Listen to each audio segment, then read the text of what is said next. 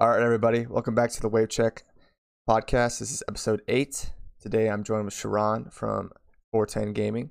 Uh, but before we get into today's episode, I'd like to give a quick shout out to our sponsor, uh, JDB Labs Official, or also known as Freshen Up Hydration.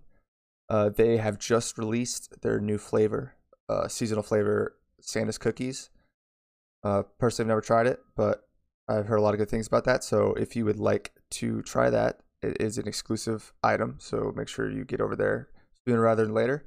You can check them out at their Twitter at JDB Labs Official or head on over to their website at freshenuphydration.com. So, as I said, I am joined by Sharon from 410 Gaming. So, how you doing, buddy? Pretty good. How about you? I'm doing well, doing well. Uh, so, just like I start off most of these podcasts when I have these organization owners, um, kind of just give us the rundown of 410, uh, like how you came up with it, how it started, and kind of like the origin story behind it. Got you. So, um, we started back in April. Me and my best friend since probably around sixth grade, Drew. Um, we kind of were always in the esports scene. I played like competitively during BO2 when I probably shouldn't have, uh, just because I was around 13. But it's once COVID hit, we kind of needed something to do um, after getting laid off of work. So it was like we actually we always wanted to do something like this, start an org. So then we just were like, I mean, F it and let's start one. Um, of like, but follow the same ideology, like that what we liked and disliked from other orgs and kind of just piece them together to our org. But our whole thing is about family and everyone who's been in a like part of us knows that. Um, the name 410 really comes from we're from Baltimore, Maryland, and that's our area code is 410 410. So it's kind of like we're the only esports org pretty much repping Baltimore. That's actually yeah, that's pretty cool and unique. I actually didn't know that until now. But uh, yeah. So I guess, yeah, COVID. I think, you know, obviously a lot of people lost their jobs, including yourself, and I personally was supposed to have an internship that fell through, and that's kind of how I ended up starting Wave Runners too. Was uh, I had a lot of free time. I was in and out of the esports world. Um, I personally started. I I guess I don't know if you'd call it like esports, but like the trick shotting scene back in like 2012 is where I like yeah. really started, and then I kind of got into competitive around um uh Black Ops 2, I'd say for a little bit. Then I kind of stopped playing. Um, I kept watching because I was a big fan of like, you know, of Optic back in the day, like yeah, Scump, Nadeshot, all them. And then you know, kind of when I came to college, kind of took, kind of stopped watching, stopped paying attention to it, and then like this last year when Modern Warfare starting up, and with this uh, Call of Duty going to franchising, kind of got back into it, and it was like, you know what, like esports is something that I've always been interested in. Not even just Call of Duty. I've gotten very interested in other esports as you know, uh, like with me starting my own organization, me branching out into other esports has kind of been something that I really like doing. I was like, you know, if I could make this a job, that would be amazing. Obviously, it's going to be insanely hard, but I think that's what a lot of us want to do with running our orgs. Because, I mean, yeah, having like your own team and like watching them is fun, but at the end of the day, it's like, I we all have like goals and ambitions, and hopefully that that is kind of where we want to be, and not just in it for like the short run try to be in it for the long haul. I guess is how I see it. That's I completely agree. That's like one of our whole biggest things is like we don't really care about the short term. It's all that long term, like the angle of like wanting to be able to pay everybody's salary, be a like a running company, have a company house, all that. Like you see, like the hundred thieves and all of them do. That's kind of like the end goal for us. We're at the starting block. Um, but at least like our whole big thing is like to run the good or like your owners and the people leading it have to have the ambitions for it to actually go somewhere. Um, yeah. Yeah. And that's kind of rare. Like that's what we're all about is the end goal of being able to pay all our staff, all our players, be able to have a 410 house, be able to send any team to any tournament when lands come back, hopefully. Yeah, um, big hopefully. yeah, I don't see any lands coming back till probably like champs. Um, yeah, so like next summer. Yeah, it's gonna be a while. Uh, but you made a good point there, like surrounding yourself with you know like motivated people who have like the same mindset. I think that's probably the toughest thing that these small organizations have, like myself included, is because like a lot of these teams are being ran by very few individuals and like on the outside looking in you might think that it's you know not that hard like oh you just have like a call of duty team or like two call of duty teams like it can't be that hard to manage but like it there's a way more to it than just like simply picking up a team and like that's it. Like you have to like you check in on them, like you make plans with like for them. You like yeah, it's a... graphics people you gotta talk to, you got other people that you're talking to trying to like network and stuff like that.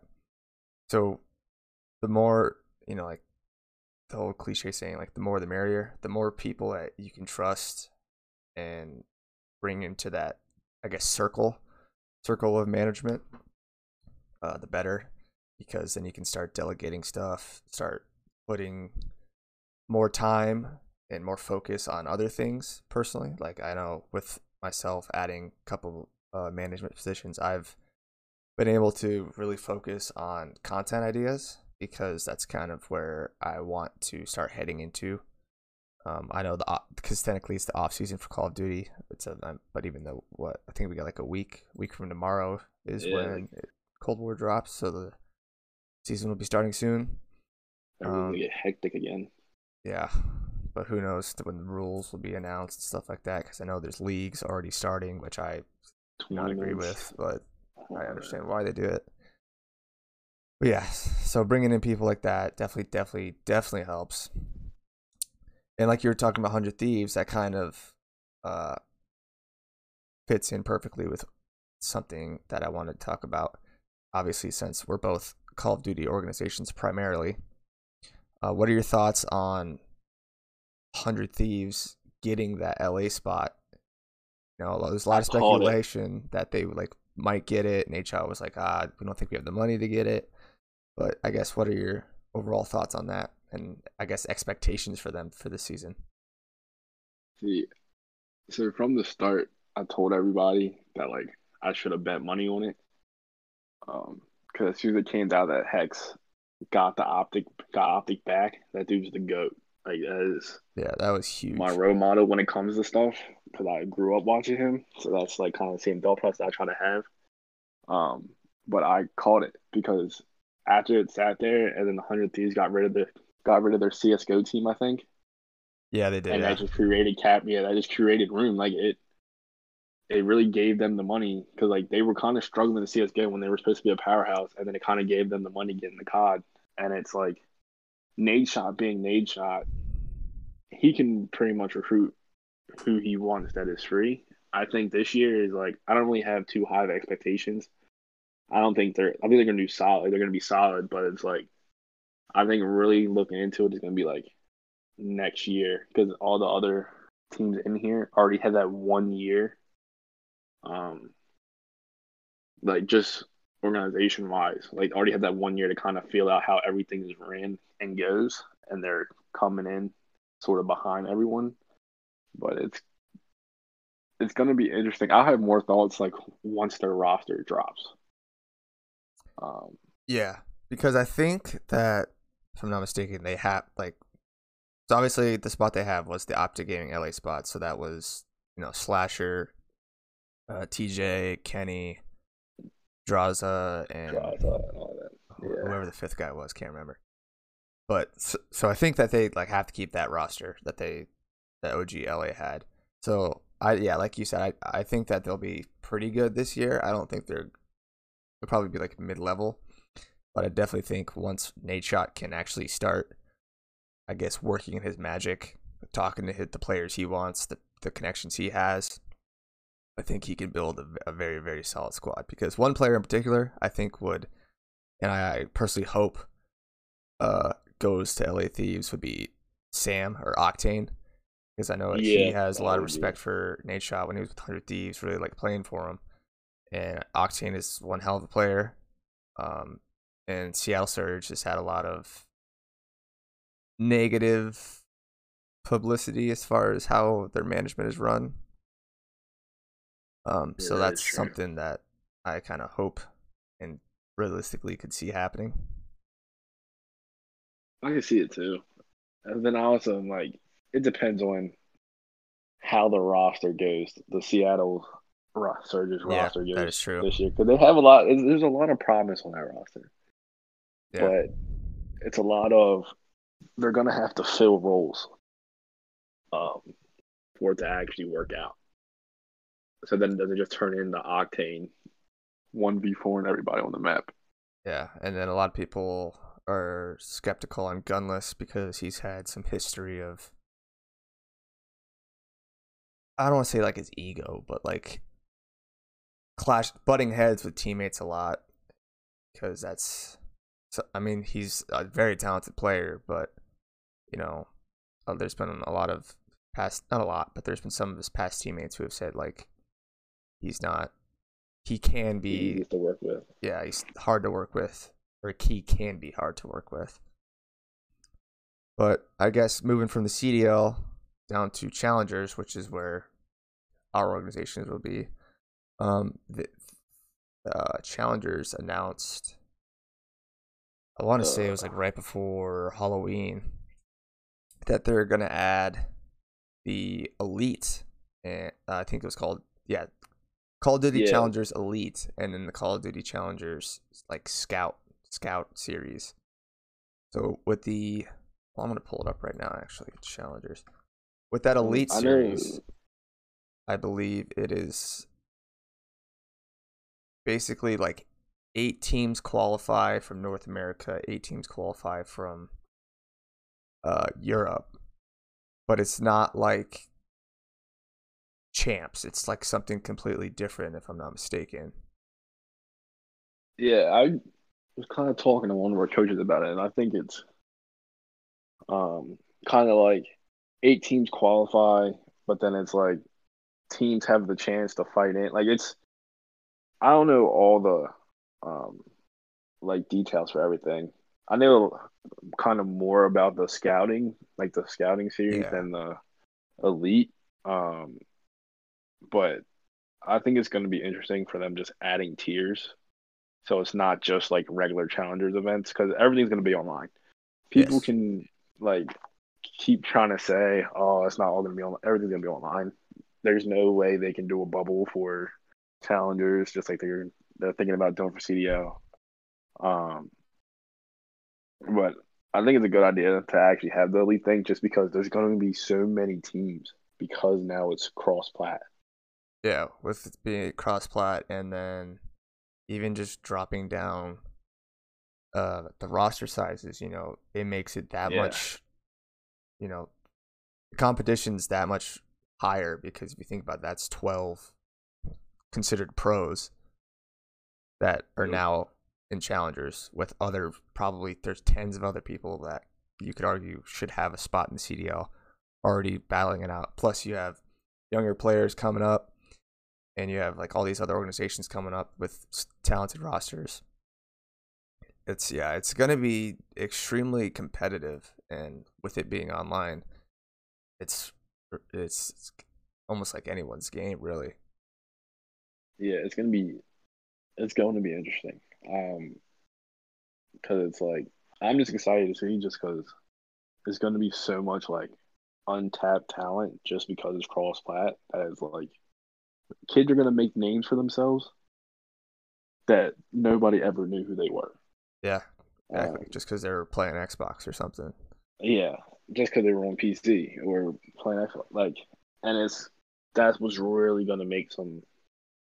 It's just going to make the whole thing's going to be completely different than how Challengers was this year, this last year for MW. Yeah, and um, it's just crazy to think about, like, the fact that it, it wasn't even cross platform. Like, there's no reason in my mind that it shouldn't have been because I mean the game itself was cross plat, but I mean I, it's Yeah. still good that they they finally ha- added it. Um, so yeah, that scouting series I finally pulled it up. It's Dec- it'll be December fifteenth through the eighteenth. Will offer top ranked talent to showcase their skills. CDL coaches will create a four person draft of invited players, 128 total, 64 from NA, 64 from EU. So that's something. And then it says 48 players per region will be drafted into CDL, into matches with CDL players. So this is just something I think will really help, like we've been saying, get players' names out there to these organiz- to these CDL teams. Because I mean, a lot of these probably CDL coaches and like analysts and recruiters and stuff like that, they probably you know keep track on challengers, but to be honest, they're probably not too involved in like who's up and coming and stuff like that because you know they have their list of players they know their players like through connections that that they like and they know that are talented. But i think this is really gonna it basically forces them to you know get outside their comfort zone and really like actually recruit and scout people you know as it's called the scouting series. Yeah, it's gonna show who, which one of these AMs, like who out of these all these AMs can actually compete with the pros. Yeah. Um, in these matches, it kind of sucks because a lot of people think like the series since it's December is really going off of your MW pro points. So it's the top like pro points. They're choosing off of pro points for MW. So this last season. So it's like a lot of people are misunderstanding. I have a couple people like that are in my DMs like asking me about it, and a lot of people are misunderstanding that it's like it's not going off anything Cold War. So if you didn't have a lot of pro points in MW, you're not going to be in a scouting season at least for this year or Yeah. this scouting season session. Yeah, and I wonder if they will have, you know, like a another scouting series like towards the end of the year for Cold War, because that would be. I think that would be smart. I think it'd be. I think it'd be smart. I think the more involvement they have with challengers, and I think they understand that too. The more involvement they have with everything, every aspect of challengers, is the bigger the audience for a CDL Yeah. and everything. Because people are going to start actually following their favorite, like AM challengers players, and then say one of them made it to the CDL. Like it's like you can create a whole storyline with it. Um, Yeah. Kind of like college sports going into professional sports. It's kind of like the same thing, not really, but um, in terms of like esports wise, is like it would be smart on their end to gain views and to gain more people watching, just off of if they follow challengers. Yeah, because you have obviously, you know, the people watching. They have like their favorite CDL team or like their CDL players. But as far as like their favorite challengers team, stuff like that, you know, it's kind of hard to say because you know, I mean, I I personally watched a little bit of challengers, mainly just champs, but you know, with this scouting series, because I was obviously focused a lot on my team, but I think Yeah. with this, it grow and it also grows or gives the chance for these players to grow their personal brand through like the scouting and stuff like that, which is always good because even if you don't make it to a pro level, if you know you're recognized as a top am and you start streaming more often, you know that's a source of income they can bring in. Plus, probably getting paid if they're a top am anyways. But- you still make a living off of it. Yeah, exactly. But yeah, no, it definitely it definitely creates storylines, which I think will be good to hear. Because I mean, even if you look at Hydra coming um, into subliners, he was a really good AM player, and you know he got the chance, and now he's on CDL roster. I'm not sure if he's a starter or if he's a sub, but either way, you know he's a pro now. So I guess Yeah, I just think challengers is just going to be interesting. Yeah. That's all I gotta say. Yeah, and with challengers, um, you guys, 410, as I'm talking about, have, um, you guys have two rosters going into Cold War. Is that correct? We are actually going to have three. Three. Okay. Um, we made a decision to only stick with three because back in April we kind of like recruited. We probably had like five, six rosters. Um, at the end time, it because we weren't like focused on challengers because we were kind of late to the game. Yeah. Um, because we started halfway through the season, so we were like, let's just divide and conquer the Twitter leagues and tournaments and kind of start getting our name out there. Um, and it turned into a lot of trial and error, but we ended up with some pretty solid rosters representing us, and I appreciate all of them. They all know who they are, and so then going to Cold War, we were like, we're just gonna stick with three rosters that we know can win things and that are hungry, and go from there. Because uh, for for Modern Warfare, you guys, uh, one of your rosters that I was very familiar with was uh, consisted of the duo that uh, probably a decent amount of people listening probably know, which was Louis and Frosty. Um, but I they're not with you going into a Cold War. But one roster that when I saw you guys got, I I knew instantly like was going to be huge for you guys was the picking up of um, some of those old AS1 players, uh, Risky, Fishy, Careless, Fishy, Careless, and Young Just. Young Just. Yeah. Yeah. So as of right now, Young Joss is not coming on to us, um, staying with us for Cold War. Um, we'll see how time goes. But one of our rosters is Bishy, Risky, and Careless, um, who are still trying to figure out 100% who their fourth is going to be.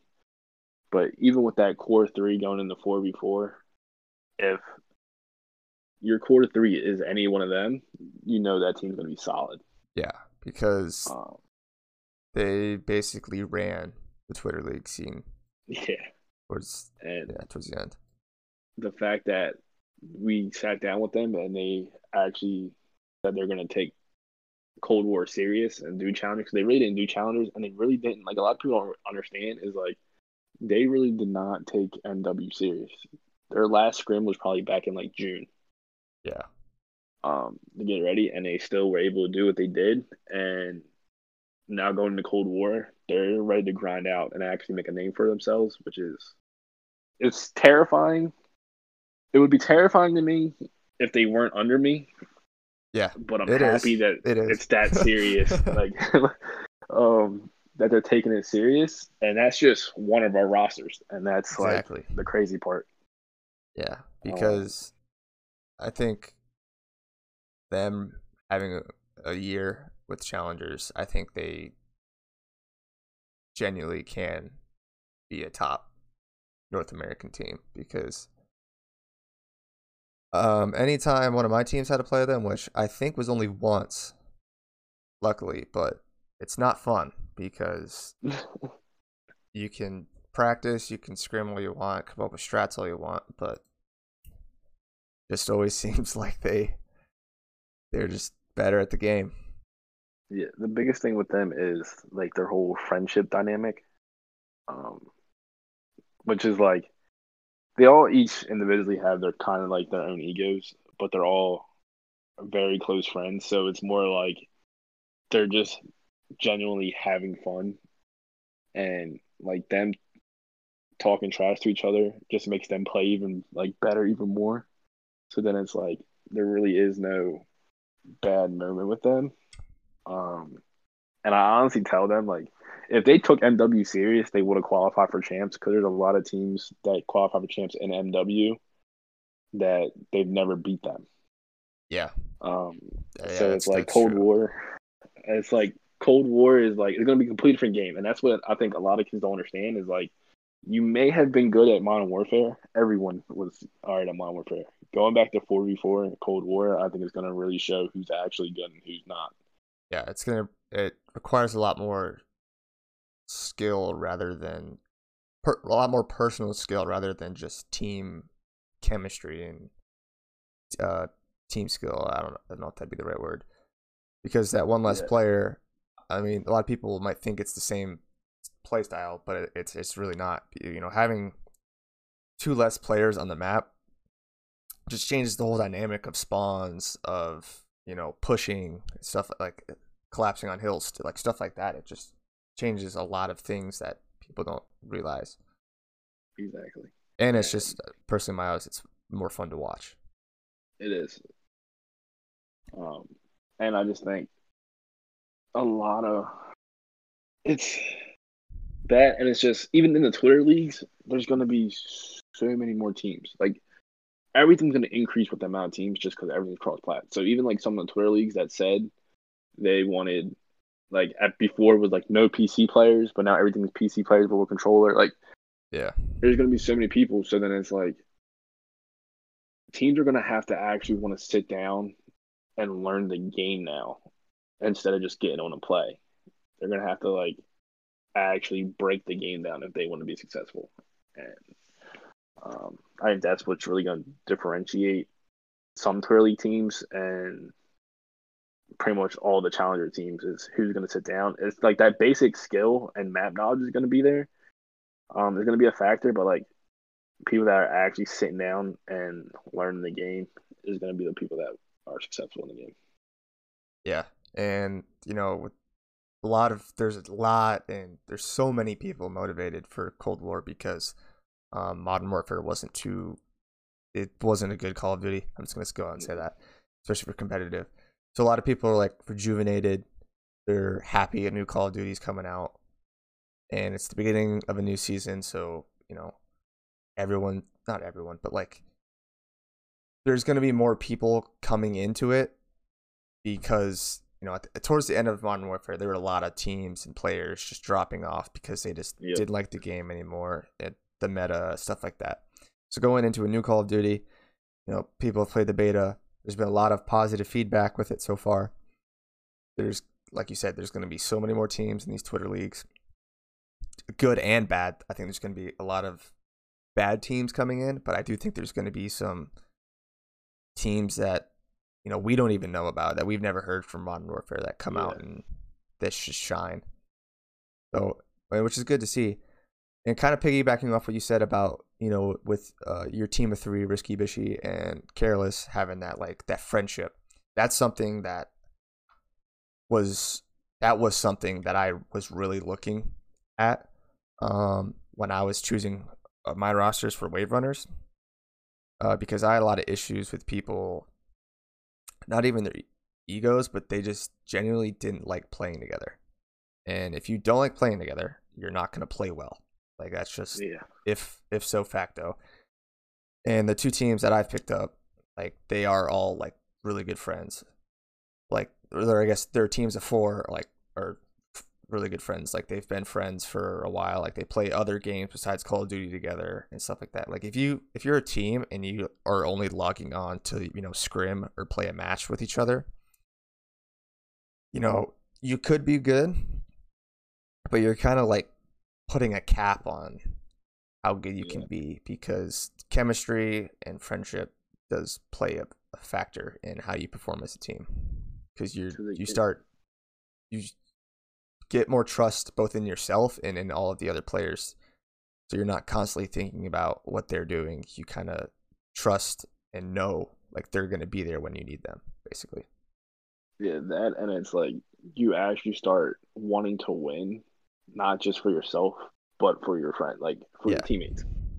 Um, and that's big. Like our other rosters, so we have two other rosters. Um, there's another roster that's still kind of being built. We're kind of almost being done being built, and that's where it's like our recruiting at the end, like MW and just right before Cold War is. I'm really happy where we're at because probably like let's say our you could say our weakest roster is a lot of people's best roster. Um and but like every single one of our rosters, they're all best friends. And that was one of the biggest thing. Like it might be like one or two people that are would be brand new just because of having to recruit people. Um but the biggest thing like here is like keep the vibes up because the vibes always have to be up. As soon as there's an argument, there's going to be arguments and everything like that because everyone is, it's the internet. Everyone Yeah. says whatever they want on the internet, exactly but it's how you bounce back from all of that. Um, and that's one thing we really like preach here is we are a family. Every single roster in 410 is a family. As soon as you're in 410, you are a family. You're part of the family. So you're gonna act like family. Like that whole Mhm. dynamic. Family's gonna fight. all that, but it's are you fighting and then just raging and getting off, or are you fighting and you're laughing about it and then actually seriously talking about what's going on? Um, and that's what really makes or break rosters because it's like Cold War's going to start and there's going to be a lot of rosters that are set, and then there's going to be a lot of free agent posts. Yeah, like first week of December oh, when yeah. rosters break up. Yeah, because a lot of a lot of I might get some heat for this. I'm gonna say it anyways. A lot of players just straight up don't know how to take criticism. They, they don't. You, even if they're teammates or like if you as like a coach or an owner tell them like try to help them out, they'll take it personally and they'll just basically blow up and like I do, I understand it kind of in a way. Like I think a lot of these. So I come from, like my background. I guess me personally, like I've done like sports all my life, like throughout high school. I do a sport in college, so I've kind of bit myself off of like I am like thick skinned, and when like my coach yells at me or one of my teammates yells at me, like I do not take it personally. Like if they are yelling at me, I usually know like it's something super serious and like I need to listen. And I think a lot of people when that happens in esports and Call of Duty specifically, when that happens, they take it more as personal attack. You know, they take it as their teammates calling them bad rather than they're really trying to help out you as an individual and more importantly help out the team. Yeah, I I think the biggest thing when it comes to that is like one, I always had to like tell myself and remind like the rest of the team like this is the internet. Um Yeah. Half the time, like if you weren't doing challengers, half the time if kids 13, 14, this like 18 where they are untouchable in their head. Like they have nothing to improve on. They're untouchable. But yeah, they, they want to get to the next level. They should be pros. A lot of them say. Yeah, like they just need the chance. Or, I hate when kids say that. Or, or when a lot of people say, "Well, I'm friends with some semi pros. I'm friends with top AMs, but you're not a top AM." Doesn't matter. So you need to work on like you need to hear people out and work on stuff that's going on. Because like I've had rosters where it was like everyone but one person will like agree that they messed up doing a certain thing, and they would sit there and argue because that one person would say that they were right, and then they then they'll be like, "Oh, all right, we'll try out one time and watch it don't work," but then it completely changed the outcome and they won the map. And it's just about like people are hard headed, and I get it. Like it's part of being a human. You're not going to always hear criticism, but at the end of the day, if you want to get to where you like your end goal wants to be, you have to like love criticism, love criticism, love failure. When you lose a map, learn from it Yes, um, that's like the most important thing. Like being able to accept the loss and learn from it, and not just throw it away. Because you're not going to win every game. You're not going to win every map, and losing and failure, like you've said, losing and failing at stuff, like is a is genuinely a good thing because it kind of resets you and really opens you up to change and for the better. And that's not just in Call of Duty and playing a scrim. That's it. That's like basically a life lesson. Yeah, that's straight up anything, and we tell our teams, and it's to a point where we say it so much that it's like our teams kind of already know um, that it's like you got everyone hates losing, but you also have to learn to love it. Um, yeah. Because if you really hate losing, then you're going to do everything in your power not to lose. Um, which means then you're breaking down maps, doing the extra scrims and everything like that. And it's like a lot of people going into Cold War need to really decide if they really want to pursue getting to where they want to be or if they're okay at staying where they're at because they're going to have to change their mindset and that's the thing and it's a lot of like and that's where like coming to Oregon or like standpoint is like you can tell people that and depending on how they take it, they'll leave your team and then just like act like your org was terrible, just because yeah you told them like what needed to happen. I've had that happen a few things, and not even just players, like, and I think that's the thing that really we decided we wanted to limit the amount of teams we had going the Cold War because Modern Warfare, like, I appreciate everyone that walked through our door, but it it turned into a headache. Um, Yeah, a lot of a lot of to people to handle. a lot of people handle a lot of people that think there's nothing to change or they're already the best or they played with the best in eights or like in tens so they think they're the best so no one can tell them anything like it's a lot of it's like it's a lot of mixture of everything and um that's where it's like cold war it's like we want to eliminate that and just solidify ourselves like as a COD team. I think we kind of solidified our name in like Twitter leagues and the Twitter community. Yeah. Um, and you kind of can call this like tier three, like T three. Um, comp. and now we're like we want to move to that T two, like challengers, and kind of solidify our names there. So it's like we're working with people who like players that are actually going to be professional, players that actually want to grow, can name, compete um, our second roster. So Bish and Careless and them are our 410 gaming roster, and then we have a 410 Nation roster, which it's all assigned. They kind of um, announce themselves, but we're gonna wait to announce them soon. Um, completely love that roster so far too. I think it's another competitive with Bish and Careless, which is like I said, terrifies me. Um, they are a couple of the players, like one of the players he already said this is last year. He's he's been playing for years, lands, different orgs, and everything, and he wants to put his all out there. And the rest of his team backs him up as that, and he's the captain of the team, and they're all feeding off that energy. Their coaches feed off that same. Like, I think it's like important that like everyone that has in that team, even if it's like you're a manager managing a team, you have to feed off the same energy your team is giving. And if your team wants to pull their all out and win as a manager, as a coach, you got to put your all out and win. And I think that's the biggest thing that kind of drives is like passion. The kids, like, you can have a better team skill wise, but if the other team has more passion than you, they might, they possibly pull out that man.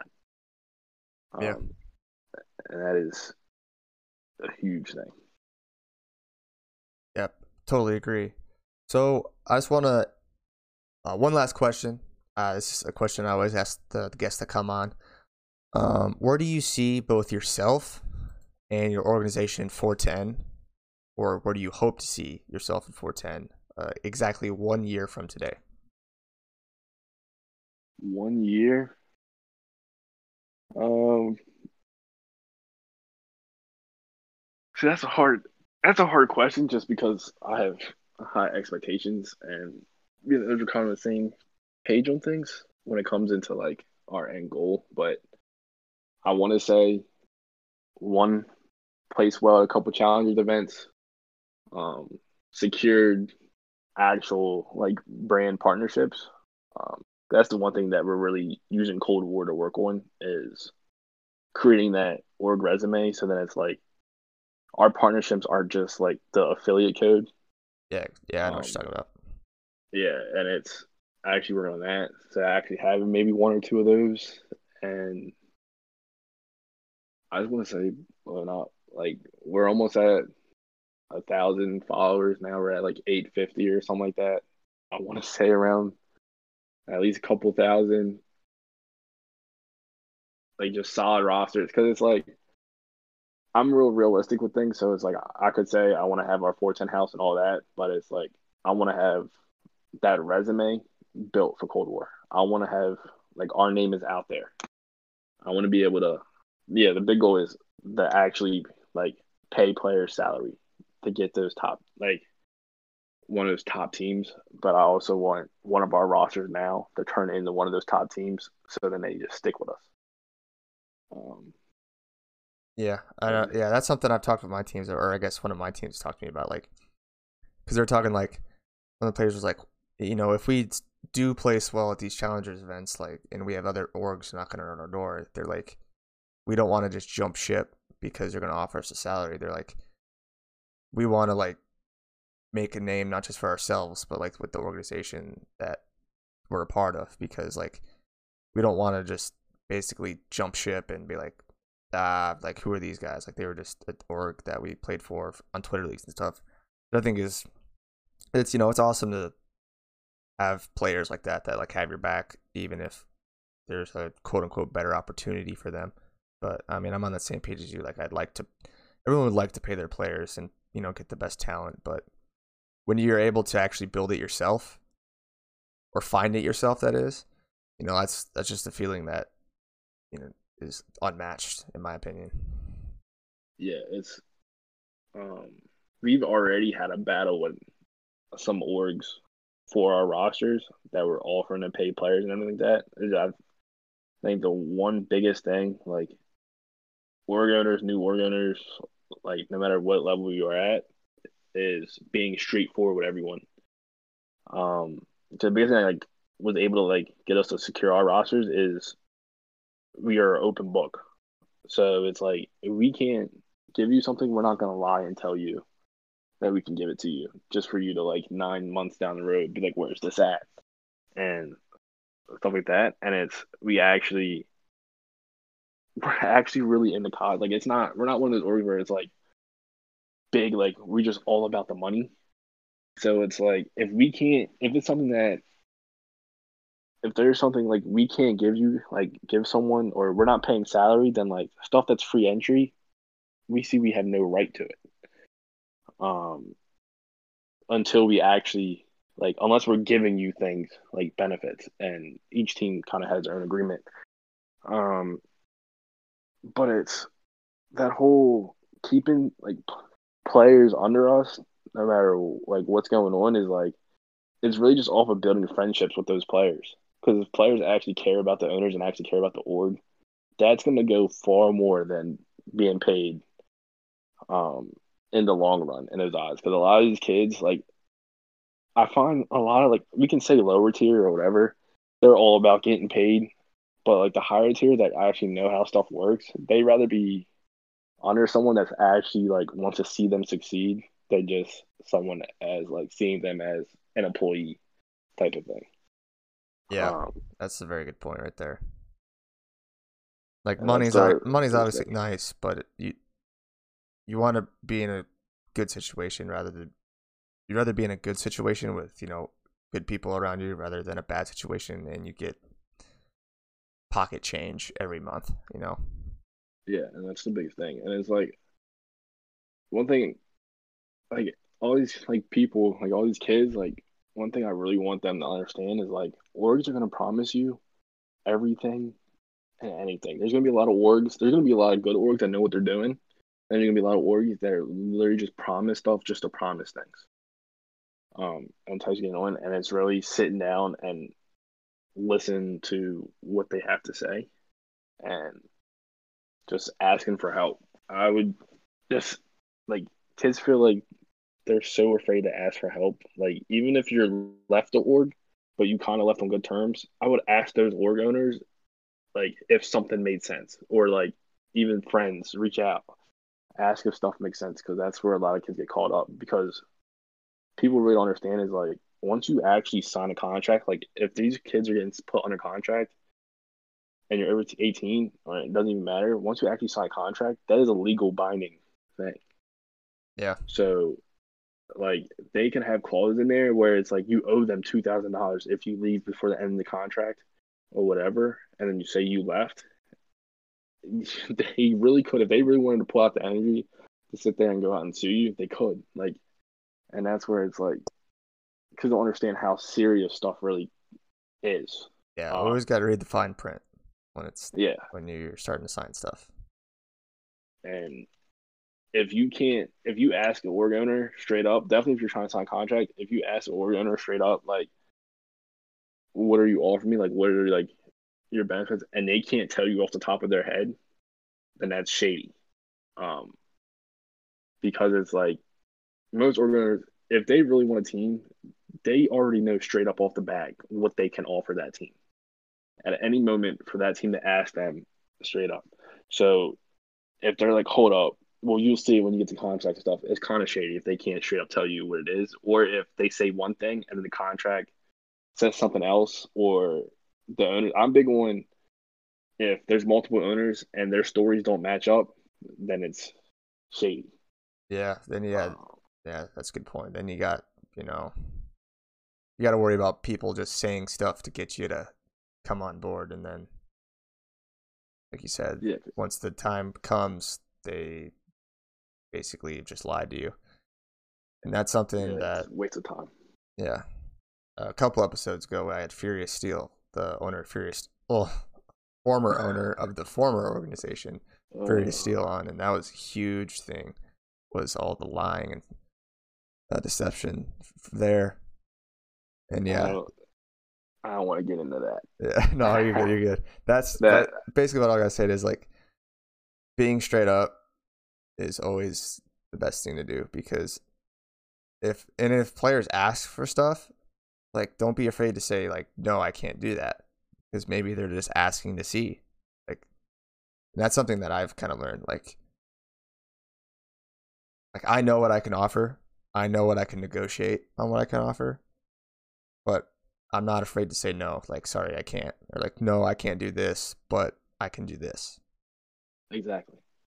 Or be like, no, I can't do this. But in some time, that is the goal to be able to do that. Like yeah. a lot of kids good thing. really want to make sure that the org owners actually see growth, like want growth in their own org. So like even if you say, yeah, I can't pay salary now, but let's create this resume, grind out, and then maybe I'll be able to pay salary th- at this time, and then just so they know you actually have like goals, like the org actually has goals, and it's just not going to be standstill, and they're just signing something that doesn't want to go anywhere except you play and then give give up some of the money. Um, Yeah. I think that's and that that's really and something I personally do with like with the two teams I have, like we kind of like have our like what we offer and like what we can offer kind of like set up in like in like blocks. So say like because obviously the cold war hasn't even started, so like Yeah, I think I'm gonna have two good rosters, but I could have two bad rosters. I could have two top AM rosters. Like it's exactly. you don't know. So it's like, all right, for the first block, say a couple months, like this is what we can offer, and then say like you do, like you start placing really well. All right, we'll bump it up to this, or say like you're not doing so well, we'll be like, all right, we'll stay at this, and if we don't see any improvement, maybe we have to drop down, or maybe we just have to, you know, cut ties. Yeah, we have like um like probationary period before benefits start and stuff like that. Just to kind of feel like because like so our roster like with Careless and Bishy and them, we're not really too worried about them.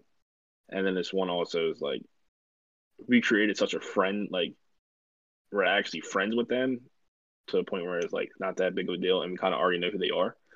Um, our other roster is kind of like they have a probationary period and stuff to kind of feel them out and see um, what's going on because we knew nothing about them before we started talking. Just so then there's no question, like there's no uh like we just let's say we're sending out apparel, we just sent over a whole bunch of apparel to a team that we want to drop.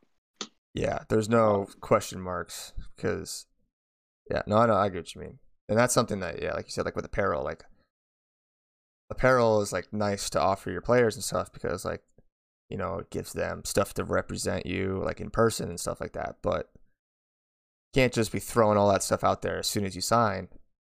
Not in, all, in like some cases you can and stuff like that. Like with Careless and Risky, maybe you have that trust built. But if it's just a team, you're, you know, like you think they're gonna be good, you think you have trust built, but you know you gotta gotta be sure. And like you said, you have that probation time or like a grace period to really feel people out and kind of see see what it's all about.